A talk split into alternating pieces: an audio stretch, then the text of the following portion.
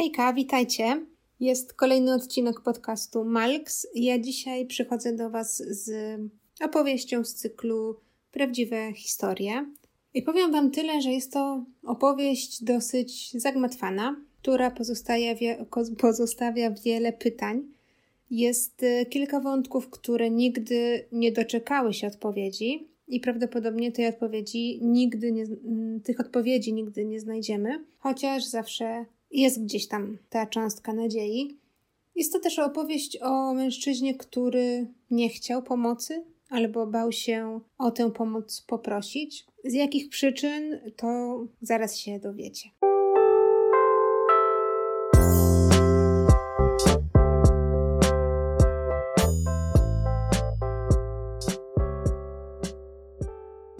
Historia zaczyna się 2 stycznia 1935 roku. Wtedy to młody mężczyzna wchodzi do hotelu President w mieście Kansas i prosi o pokój. Mężczyzna sprawiał dobre wrażenie, miał na sobie elegancki ciemny płaszcz, ale uwagę przykuwały w nim dwie rzeczy. Pierwsza rzecz to była blizna na twarzy, dosyć wyraźna, a druga rzecz dosyć e, niestandardowa, jeżeli chodzi o gościa hotelowego, ponieważ mężczyzna nie miał przy sobie żadnego bagażu. Zdziwiło to pracowników hotelu, jednakże najwidoczniej nikt nie był na tyle wścibski, żeby zapytać o bagaż, więc bez problemu mężczyzna dostał meldunek. Zameldował się jako Roland T. Owen i powiedział, że pochodzi z Los Angeles. Miał też prośbę, aby jego pokój znalazł się na wysokim piętrze, oraz okna pokoju miały być skierowane na podwórze. Powiedział wyraźnie, że nie chce mieć widoku na miasto. I w takim wypadku dostał pokój o numerze 1046. Do tego pokoju razem z Rolandem wjechał portier Randolph Probst, aby pokazać mu, gdzie ten pokój się znajduje. Panowie weszli do windy i wjechali razem na dziesiąte piętro. Podczas tej jazdy portier Randolph Dowiedział się, że poprzednią noc Roland spędził w hotelu Mulbach i tak naprawdę jego życzeniem byłoby, żeby w tamtym hotelu pozostać dłużej, jednakże doba była dla niego za bardzo kosztowna, a hotel prezydent po prostu miał tańsze pokoje, dlatego tutaj się znalazł. Po wejściu do pokoju portier zauważył, że Roland wyciągnął z kieszeni tak naprawdę tylko trzy rzeczy, był to grzebień, szczoteczka do zębów oraz pasta do zębów. Portier zauważył także, że Roland nie miał zamiaru zostać w pokoju i od razu z niego wyszedł. Jednakże nie wzbudziło to żadnych podejrzeń, ponieważ portier uznał, że chłopak jest młody, zapewne ma gdzieś z kim już, umówione spotkanie albo poszedł pozwiedzać miasto. Kilka godzin później do pokoju 1046 zapukała pokoju w kamery Chciała posprzątać pokój. Roland wpuścił ją i pozwolił posprzątać. Jednakże kobieta zauważyła, że ta scena, do której weszła, jest dosyć osobliwa. Po pierwsze, Roland wydawał się zmartwiony i dosyć zdenerwowany, a po drugie, wszystkie światła były zgaszone, okna były zaciemnione, paliła się tylko jedna, jedyna lampeczka. Podczas gdy kobieta sprzątała, Roland poprosił ją, aby wychodząc nie zamykała drzwi, ponieważ spodziewa się czyjejś wizyty za kilka minut. Po czym y, sam się ubrał i wyszedł z pokoju. Mary natomiast dokończyła swoją pracę i według instrukcji podanej przez gościa nie zamknęła ze sobą drzwi wychodząc. Do pokoju wróciła natomiast kilka godzin później, y, bo chciała przynieść świeże ręczniki Okazało się, że drzwi do pokoju nadal nie były zamknięte, a gdy do, do niego weszła, zobaczyła, że Roland leży na łóżku w, pół, w półmroku. Na stoliku obok łóżka została włączona lampka, a obok lampki leżała karteczka z informacją, która brzmiała: Don, zaczekaj na mnie, wrócę za 15 minut. Roland y, Leżał na łóżku tak naprawdę bez ruchu, więc Mary pomyślała, że albo się upił, albo śpi. Zostawiła więc ręczniki i wyszła.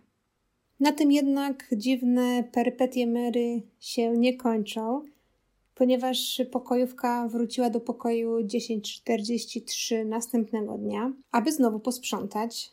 Założyła, że Rolanda nie ma i otworzyła drzwi kluczem uniwersalnym. Weszła do pokoju, no wiadomo, z zamiarem ogarnięcia. Okazało się, że Roland jednak w tym pokoju był, siedział w absolutnej ciemności. I Mary zdała sobie sprawę, że właśnie przecież przed chwileczką otworzyła drzwi od zewnątrz. Wskazywało to zatem, że ktoś zamknął drzwi pokoju od zewnątrz, a nie od wewnątrz. Nie był to więc Roland, który zamknął swój pokój, będąc już w środku. Musiał to być ktoś inny, kto kluczem do pokoju zamknął drzwi. Mary nie miała jednak wystarczająco dużo czasu, żeby się nad tym zastanowić głębiej, ponieważ w momencie, kiedy przebywała w pokoju, zadzwonił telefon.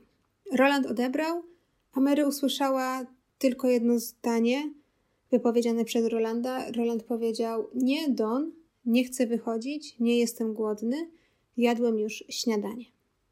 Gdy Mary wróciła do tego pokoju jeszcze później, żeby znowu przynieść świeże ręczniki, usłyszała z korytarza rozmowę dwóch mężczyzn.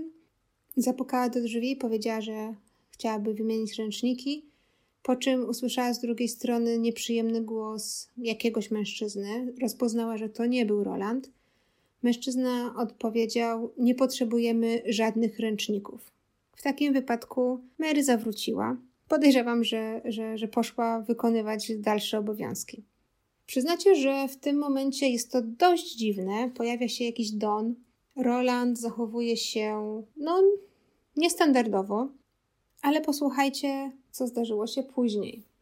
Pokojówka Mary nie była jedyną osobą, która tego dnia mogła pomyśleć, że w hotelu prezydent dzieje się coś niestandardowego.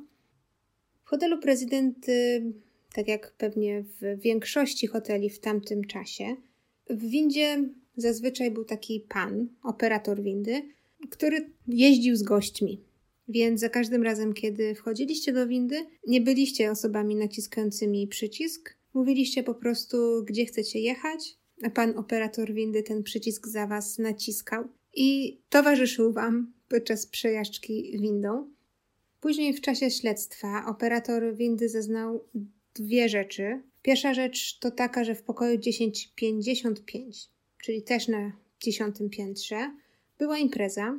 A druga rzecz to taka, że zauważył kobietę i mężczyznę. Na samym początku do jego windy wsiadła kobieta. Operator pomyślał, że jest to prawdopodobnie prostytutka, ponieważ widział ją już parokrotnie w hotelu i to w towarzystwie różnych mężczyzn. Kobieta powiedziała, że szuka pokoju 1026, jednakże wróciła po kilku minutach, bo powiedziała, że nikt jej nie otworzył. Operator windy pomyślał sobie, że może pomyliła numerki i zamiast do pokoju 1026 chciała wejść do pokoju 1046, czyli do pokoju Rolanda. Jednakże nigdy się tego nie dowiedział, ponieważ kobieta po prostu zjechała na dół i wyszła z hotelu. Niedługo później wróciła do niego w towarzystwie mężczyzny. Oboje udali się na piętro dziewiąte, gdzie znowu po jakimś czasie kobieta po prostu zjechała windą na dół i wyszła z hotelu, a 15 minut później towarzyszący jej mężczyzna zawołał windę. Powiedział, że chce też zjechać na parter. Powiedział załodze hotelu, że nie może spać i musi się przejść. Jednakże załoga hotelu była prawie pewna, że prawdopodobnie ten mężczyzna nie był gościem hotelu, bo nikt go jakoś za bardzo nie kojarzył. Jednakże dziwnych wydarzeń ciąg dalszy, ponieważ następnego dnia kolejna osoba pracująca w hotelu, tym razem operatorka telefoniczna, zauważyła, że słuchawka pokoju 1046 jest zdjęta z widełek, więc nie można się do pokoju dodzwonić. Poprosiła więc portiera Randolfa, który odprowadzał pierwszego dnia Rolanda do, do jego pokoju, aby ten poszedł, zapukał do, do Rolanda i poprosił go o to, żeby odłożył słuchawkę na miejsce, tak żeby telefon znów mógł zacząć działać poprawnie. Randolph spełnił prośbę operatorki telefonicznej, wjechał na piętro dziesiąte. Zobaczył jednak, że w pokoju 1046 na klamce wisi zawieszka nie przeszkadzać. Jednakże pomimo zawieszki tak zapukał do pokoju, z drugiej strony usłyszał głos Rolanda, żeby, żeby wszedł. Po jego głosie mężczyzna pomyślał, że prawdopodobnie Roland jest pod wpływem alkoholu, więc postanowił go po prostu zostawić. Zawołał jedynie przez drzwi, prosząc, żeby Roland odłożył słuchawkę i, i poszedł. Po godzinie okazało się, że Roland nie spełnił prośby portiera, więc portier został ponownie wysłany na górę, aby załatwić sprawę. Wjechał znowu na piętro dziesiąte, y, pukał do pokoju 1046, jednakże nikt z tego pokoju nic nie odpowiadał. I w tej sytuacji portier Randolph po prostu otworzył drzwi kluczem uniwersalnym. W pokoju było ciemno, jednakże okazało się, że ktoś w pokoju jest. Portier poznał, że to jest Roland. Y, mężczyzna leżał na łóżku nagi i się nie ruszał. Portier widział tylko poruszającą się klatkę piersiową. Z tego było wiadomo, że, że mężczyzna żyje, tylko po prostu czy spał, czy, czy był pijany. Portier zauważył wokół jego ciała ciemne plamy. Uznał, że to są ubrania. Po czym portier rozejrzał się po pokoju. Okazało się, że stolik, na którym stał telefon, był przewrócony. Telefon leżał na ziemi. Okazało się, że to jest przyczyna, dlaczego po prostu telefon nie działał. Portier to, w takim wypadku szybko podniósł stolik, położył telefon na stoliku, odłożył poprawnie słuchawkę i czym prędzej wyszedł z pokoju, ponieważ uznał, że Roland po prostu zasnął. To nie jest jednak koniec historii z telefonem, ponieważ niedługo później operatorka telefoniczna znowu zaraportowała, że słuchawka w pokoju 1043 jest y, źle odłożona na widełki, więc znowu poprosiła portiera, aby poszedł do pokoju i zerknął, co tam się dzieje. Portier był w tym momencie już y, trochę zdenerwowany całą tą sytuacją, bo ile można chodzić i prosić o, o jedną tak błahą rzecz. Pojechał więc na dziesiąte piętro. Kartka nie przeszkadzać nadal wisiała na, na drzwiach, jednakże totalnie ją zignorował i wszedł do pokoju.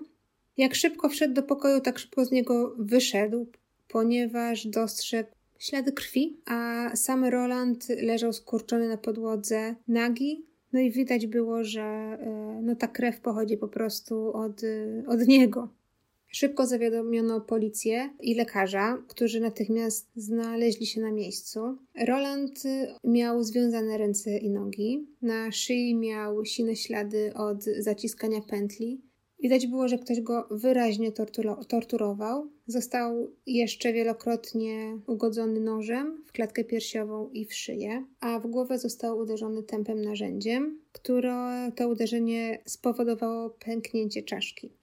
Okazało się jednak, że pomimo tak wielu ciężkich obrażeń, Roland nadal żył, więc policja zaczęła go wypytywać, kto mu to zrobił. Na co Roland odpowiedział, że nikt, na pytanie, co się stało, odpowiedział, że poślizgnął się w wannie i upadł. Czym prędzej Roland został przewieziony do szpitala, jednak w drodze do szpitala w karetce zapadł w śpiączkę, a nad ranem 5 stycznia 1935 roku zmarł. Nie zdążył złożyć żadnych zeznań. Czyli Roland w hotelu prezydent spędził tak naprawdę niecałe trzy dni, dwie noce. Dokładne oględziny miejsca zbrodni dały nam tak naprawdę trzy główne rzeczy. Pierwsza z nich to dosyć smutna rzecz. E, okazało się, że Roland odniósł te, te obrażenia około 6-7 godzin przed tym, jak portier go znalazł, więc no. Tutaj jedyna rzecz taka, że gdyby pracownicy hotelu zdecydowali się prędzej wejść do pokoju i coś zrobić, to Roland najprawdopodobniej mógłby przeżyć. Druga rzecz to taka, że w pokoju nie było żadnych rzeczy osobistych Rolanda, czyli te wszystkie trzy rzeczy, które ze sobą przyniósł, czyli grzebień, szczoteczka oraz pasa do zębów, zniknęły. W pokoju nie było też ubrań Rolanda. Mało tego, e, w pokoju brakowało też ręczników hotelowych oraz tych małych, jednorazowych kosmetyków. Trzecia rzecz to taka, że w pokoju znaleziono rzeczy, które można by przypuszczać nie należały do Rolanda, była to metka od krawata, spinka do włosów, nieotwarta butelka z kwasem siarkowym i niedopałek papierosa. Poza tym znaleziono też odcisk palca i zidentyfikowano ten odcisk jako odcisk należący do kobiety. Przy meldunku Roland powiedział, że pochodzi z Los Angeles. Policja w takim wypadku szybko skontaktowała się z policją e, w Los Angeles, czyli w mieście, z którego Roland powiedział, że pochodzi. Jednak policjanci szybko wrócili z raportem, że nikt o nazwisku Roland T. Owen nie mieszkał nigdy w Los Angeles.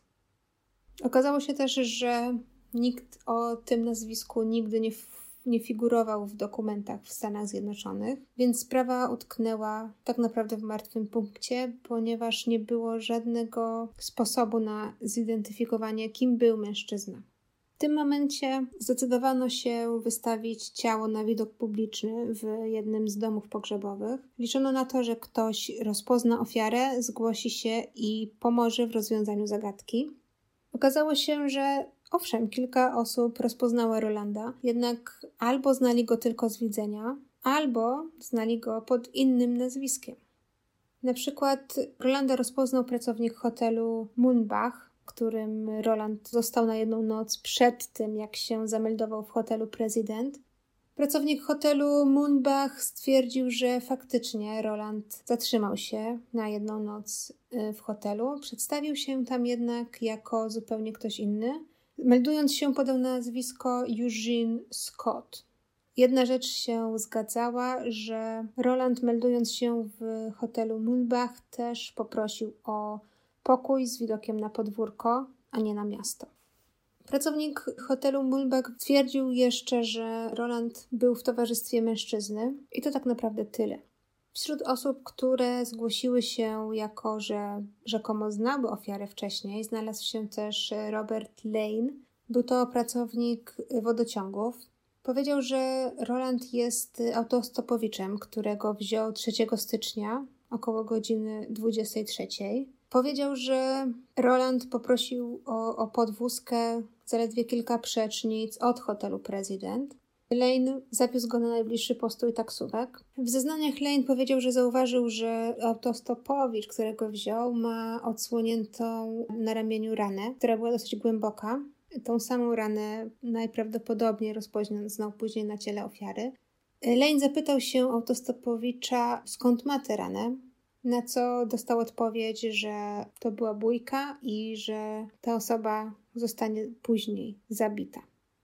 Tutaj pojawia się jedna wątpliwość, ponieważ Robert Lane zeznał, że pomimo tego, że to był styczeń, autostopowicz był dosyć lekko ubrany, co by oznaczało, że, że później Roland wrócił do hotelu bez płaszcza, a pracownicy hotelu Prezydent uznali, że, że, że to, że, że gdyby Roland wrócił do hotelu bez płaszcza, nie przeszłoby bez echa, ponieważ e, no, to była styczniowa pogoda, a tak naprawdę Roland no, nie miał nic takiego nadzwyczajnego, a ten ciepły płaszcz elegancki zwrócił ich uwagę na samym początku.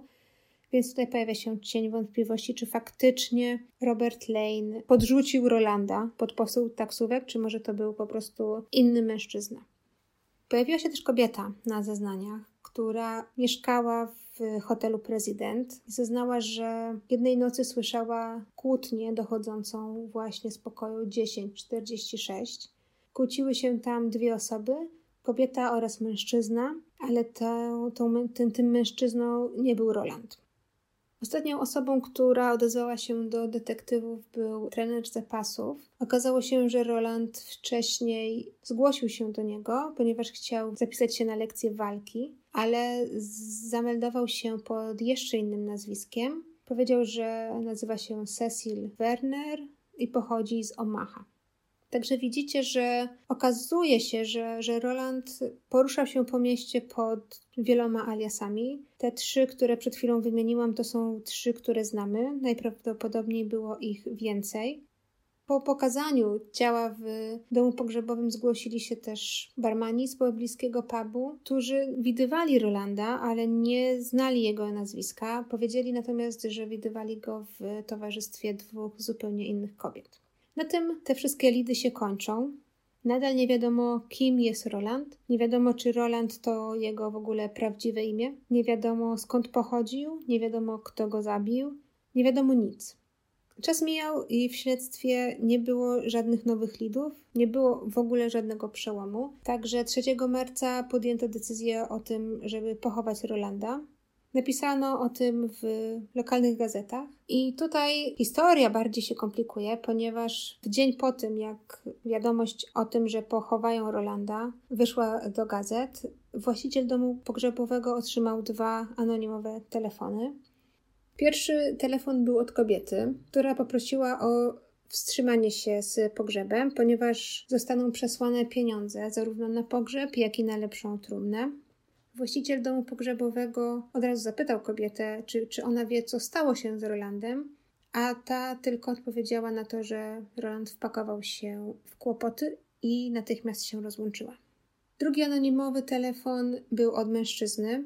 Powiedział, że właśnie wysłał pieniądze na pogrzeb i w związku z tym ma jedyną prośbę, żeby pochować Rolanda blisko jego siostry. I tutaj ważne jest, żeby wyjaśnić, że nie chodzi tutaj o siostrę Rolanda, tylko o siostrę mężczyzny, który dzwonił, który zapłacił za pogrzeb. Sprawa tym bardziej się komplikuje jeszcze, bo nie do końca zostało wyjaśnione, czy to zdanie prosimy o pochowanie go blisko mojej siostry świadczy o tym, że mężczyzna chciał, aby Rolanda pochowali obok grobu siostry, czyli tam, gdzie, gdzie leży siostra, czy blisko miejsca zamieszkania siostry, tak żeby siostra mogła go w łatwy sposób y, odwiedzać. Nie zostało to sprecyzowane i, i nie wiemy tego. Przed rozłączeniem się e, mężczyzna wyznał jeszcze, że Roland zdradził kobietę, z którą miał się ożenić, i wspomniał, że ten, kto zdradza, zazwyczaj dostaje to, na co zasłużył. Na pogrzebie e, Owena obecni byli tylko policjanci i detektywi, którzy pracowali e, nad tą sprawą. Ktoś jednak zamówił kwiaty z liścikiem, na którym było napisane Miłość na zawsze i podpis Louise. Oczywiście próbowano dowiedzieć się, kim jest ta tajemnicza Louise, jednak poszukiwania spełzły na niczym. Po pogrzebie nic nowego nie wypłynęło na światło dzienne, więc y, tak naprawdę sprawa Rolanda Owena stanęła w miejscu i umarła śmiercią naturalną. Blisko półtora roku później, czyli w listopadzie 1936 roku, kobieta o nazwisku Ruby Ogletree przypadkiem natrafiła na artykuł z American Weekly o sprawie tajemniczego Rolanda. Do artykułu dołączony był szkic przedstawiający portret Rolanda i Ruby od razu rozpoznała go jako swojego syna Artemusa Ogletree. Więc tutaj już wiadomo, że Roland tak naprawdę nie nazywał się Roland, nie nazywał się też Eugene, nie nazywał się też Cecil. Jego prawdziwe imię brzmiało Artemus, a nazwisko Oglitry. Więc Tutaj musimy, jak już wiemy, kim naprawdę była ofiara. Już nie będę się zwracać o nim jako o Rolandzie, tylko jako o Artemusie, więc widzicie sami, że ta sprawa jest dosyć zagmatwana i trzeba naprawdę się skupić, ponieważ jest bardzo dużo ludzi za, zawikłanych w tę sprawę, jest bardzo dużo nazwisk, zwłaszcza biorąc pod uwagę to, że sam Artemus, dawny Roland, posługiwał się tak naprawdę wieloma aliasami. Co się wydarzyło? To, co zaznała Ruby, czyli matka e, Artemusa, okazało się, że Artemus wyjechał z rodzinnej Alabamy i po prostu podróżował po Stanach. W trakcie jego nieobecności Ruby wymieniała z synem listy, jednak e, sama stwierdziła, że od pewnego czasu listy od syna miały taki dziwny charakter. Styl, w którym były pisane, nie pasował do, do stylu, w jakim pisał jej syn. Ostatnie listy były też pisane na maszynie, a wiedziała, że Artemus nie wiedział, jak obsługiwać maszynę. Było to dosyć podejrzane, ale stwierdziła, że jeżeli listy przychodzą, no to znaczy, że jest jakiś kontakt z synem i może na pewien sposób gdzieś tam tą swoją intuicję uciszyła.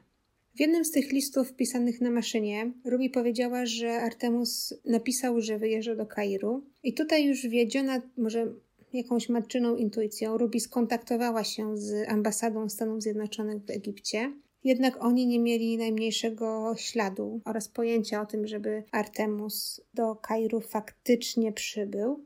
Okazało się, że listy, które zostały wysyłane, te, które były pisane na maszynie, zaczęły nadchodzić do Ruby zaraz po morderstwie.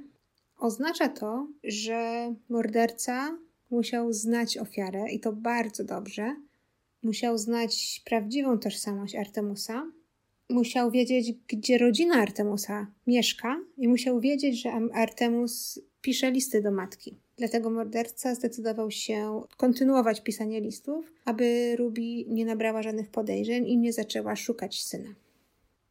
W pewnym momencie y, rodzina Artemusa dostała też telefon od mężczyzny, który przedstawił się imieniem Jordan.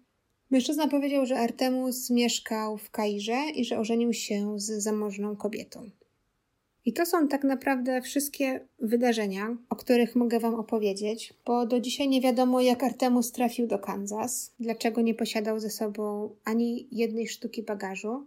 Nie wiadomo też, kim był Don, nie wiadomo, kim była Louise, i też nie wiadomo, kto jest odpowiedzialny za śmierć Artemusa. Sprawę zamknięto, ponieważ no, stracono zainteresowanie, nie pojawiały się żadne nowe dowody, żadne nowe poszlaki, nie było za co się złapać, więc tak naprawdę sprawa utknęła w martwym punkcie. I uwaga, tutaj. Mm, sprawa pokoju 1046 wróciła w roku 2003, kiedy to pracownik biblioteki w Kansas otrzymał telefon od kogoś, kto chciał się dowiedzieć o sprawie Artemusa. Dzwoniący nie przedstawił się, powiedział tylko, że dzwoni, ponieważ ktoś z jego bliskich niedawno zmarł i pozostawił po sobie pudełko pełne wycinków z gazet. Wszystkie wycinki traktowały o sprawie morderstwa Artemusa. Mężczyzna powiedział jeszcze, że w tym pudełku znalazło się coś, co zostało wspomniane w gazetach w 1935 roku, ale zanim bibliotekarz zdążył zapytać o cokolwiek innego, ta osoba się rozłączyła. I moi kochani, tak naprawdę to tyle. Możemy przejść do teorii. Jak możecie się domyślać, sprawa, która jest nierozwiązana, w której nie ma aż tak jasnych dowodów, są tylko poszlaki, interesuje społeczeństwo, Próbowano dociec prawdy, podążając różnymi tropami. Część teorii w centrum historii stawia tego zagadkowego Dona, o którym tak naprawdę nic nie wiadomo, tylko tyle, że był w kontakcie z Artemusem. Niektórzy uważają, że to właśnie Don opłacił pogrzeb, a jeszcze inni twierdzą, że to właśnie Don był odpowiedzialny za jego śmierć. Tutaj ciekawa sprawa jest z roku 1937, ponieważ w tym roku aresztowano mężczyznę, który przedstawił się nazwiskiem Joseph Ogden. Mężczyzna pochodził z Nowego Jorku. Został aresztowany za zamordowanie swojego współlokatora. Okazało się, że mężczyzna ten przez lata ukrywał się pod wieloma różnymi nazwiskami i że w październiku 1935 roku, czyli w roku śmierci Artemusa, ten mężczyzna zameldował się właśnie w hotelu w Kansas pod nazwiskiem Donald Kelso. Pojawiały się głosy, że to właśnie to może być ten tajemniczy Don, z którym Artemus był w kontakcie niedługo przed swoją śmiercią. Niestety tutaj sprawa urwała się w martwym punkcie, bo nie było czego się zaczepić, to po prostu były teorie. Jest dużo teorii takich, które mówią, że sprawa, która wydarzyła się w hotelu Prezydent, miała podłoże miłosne. Niektórzy uważają, że Artemus plątał się w jakiś niebezpieczny, romantyczny trójkąt. Te teorie, które mówią o tym, że to był trójkąt miłosny, wyjaśniają na, m, troszeczkę to, y, dlaczego ofiara nie chciała wydać swojego sprawcy i dlaczego w jego pokoju znaleziono damskie odciski palców. I tutaj niektórzy mówią, że Artemus był y, w związku z tą Louise, która wysłała kwiaty na pogrzeb, albo z jakąkolwiek inną kobietą, być może była to ta kobieta, która szukała pokoju 1026, a miała tak naprawdę poszukać pokoju 1046. Wiecie, ta, jeżeli pamiętacie, ta kobieta, którą człowiek z windy pracujący w hotelu uznał za prostytutkę. Mowa była o tym, że Artemus zdradził kobietę. Jeżeli zdradził, to zdradził kogo? Czy zdradził Louise? Czy może zdradził kogokolwiek innego z Louise? Tego się nigdy nie dowiemy. Ta historia ma tak dużo poszlak, i tak dużo teorii, wątków miłosnych, że bez jakiegokolwiek innego twardego dowodu nie da się tak naprawdę powiedzieć na 100%, co może być prawdą.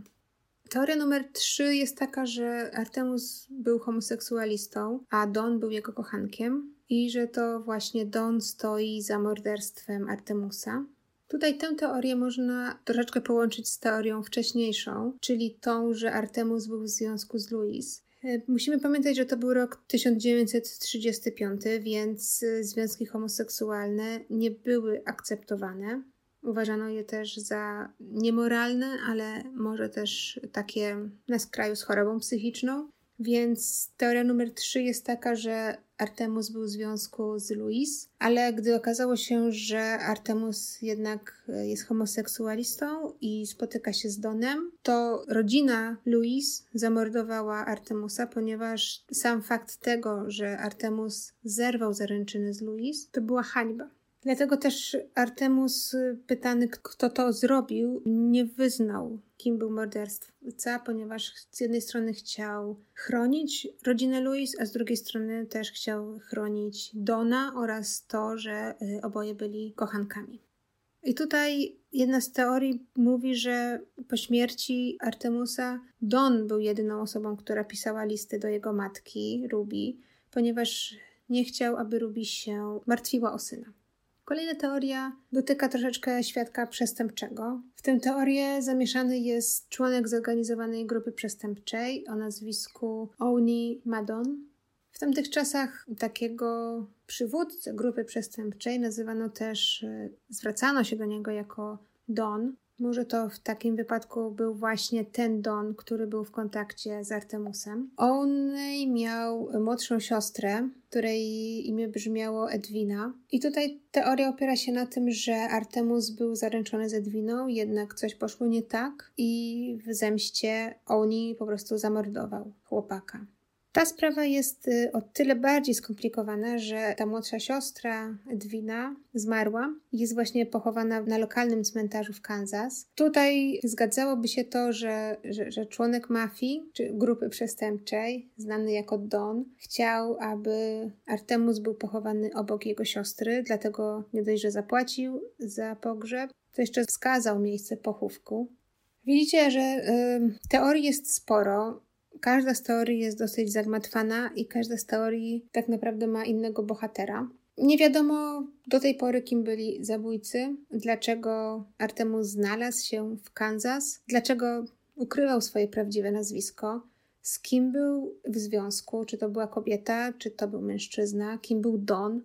Do tej pory nie wiadomo też, kto pisał te listy na maszynie do matki. Jeżeli ta historia nie wzbudza w Was ciarek i gęsiej skórki, no to, to nie wiem, bo ja tak naprawdę jest tutaj tyle twistów, już wiadomo o co chodzi, a nagle pojawia się inna postać, nagle okazuje się, że Roland to nie Roland, a Artemus. Nagle okazuje się, że pomimo tego, że chłopak był młody, bo miał 17 lat, to już był zaręczony, a może nie był zaręczony, a może zerwał zaręczyny, a może był gdzieś tam związany z, z mafią dlaczego używał tak dużo aliasów, dlaczego musiał je używać, dlaczego nie miał żadnych rzeczy ze sobą, żadnej walizki, skoro matka powiedziała, że, że udał się w podróż. Kogo się bał, przed kim się ukrywał. Tutaj jedynie wytłumaczona jest ta jego prośba o to, żeby jego pokój nie był z widokiem na miasto, bo może chciał ustrzec się tego, żeby ktoś go po prostu zobaczył z ulicy. I tutaj też e, wyjaśnia się to, dlaczego zazwyczaj albo siedział w ciemności, albo w takim półmroku. Wyjaśnia to też jego zdenerwowanie, bo wiadomo, że widać było, że jego życie wisi na włosku, co potem okazało się e, niestety prawdą. No, sprawa została otwarta dwukrotnie. Ostatnio w 2003 roku. Wtedy, kiedy do, do biblioteki zadzwonił człowiek, który mówił, że właśnie zmarł z jego rodziny, zostawił to pudełko pełne wycinków z gazet. Ale od tamtego momentu nic nie wiadomo i moim zdaniem już się więcej nic nie wyjaśni. Jeżeli się mnie pytacie, e, myślę, że Artemus był uwikłany w jakąś grupę przestępczą, bardzo możliwe, że był zaręczony i zerwał te zaręczyny, no i za, za, to zapłacił. To był rok 1935, e, więc zerwanie zaręczyn wtedy to była naprawdę zniewaga nie tylko dla, dla, dla tej osoby, którą zostały zerwane zaręczyny, ale także dla całej rodziny. Więc jeżeli to była rodzina przestępców, no to wiadomo, tutaj droga jest jedna. No ale nie wiadomo, czy, czy to była siostra akurat tego przywódcy grupy przestępczej, czy może właśnie z siostrą Artemus zdradził swoją narzeczoną. Pytań jest wiele, odpowiedzi nie ma. Sprawa jest bardzo zagmatwana. Ja tutaj miałam aż 7 stron notatek. Też czytałam je wielokrotnie, żeby Wam przedstawić je jak naj, yy, najjaśniej. Mam nadzieję, że słuchaliście uważnie, ponieważ sprawa jest dosyć interesująca i pozostawia wiele pytań. Jeżeli chcecie coś więcej się o niej dowiedzieć, chociaż myślę, że już no, ja doszłam do takiego punktu, w którym nie znalazłam po prostu więcej nowych informacji, ale jeżeli coś wy znajdziecie, dajcie znać w komentarzu, dajcie znać na mojego maila. Cóż, mój e-mail to magda.maalks.gmail.com Możecie też do mnie napisać na Instagramie. Tam jestem pod nickiem maalks podkreślnik. Zresztą w opisie tego odcinka zostawię kontakty do siebie. Dajcie mi znać, czy wiecie coś więcej. Dajcie mi znać, jakie macie teorie. I, i co? Jeżeli słuchacie podcastu rano, to życzę Wam udanego dnia. Jeżeli słuchacie podcastu wieczorem, to udanego wieczoru. I do usłyszenia następnym razem, kochani. Pa!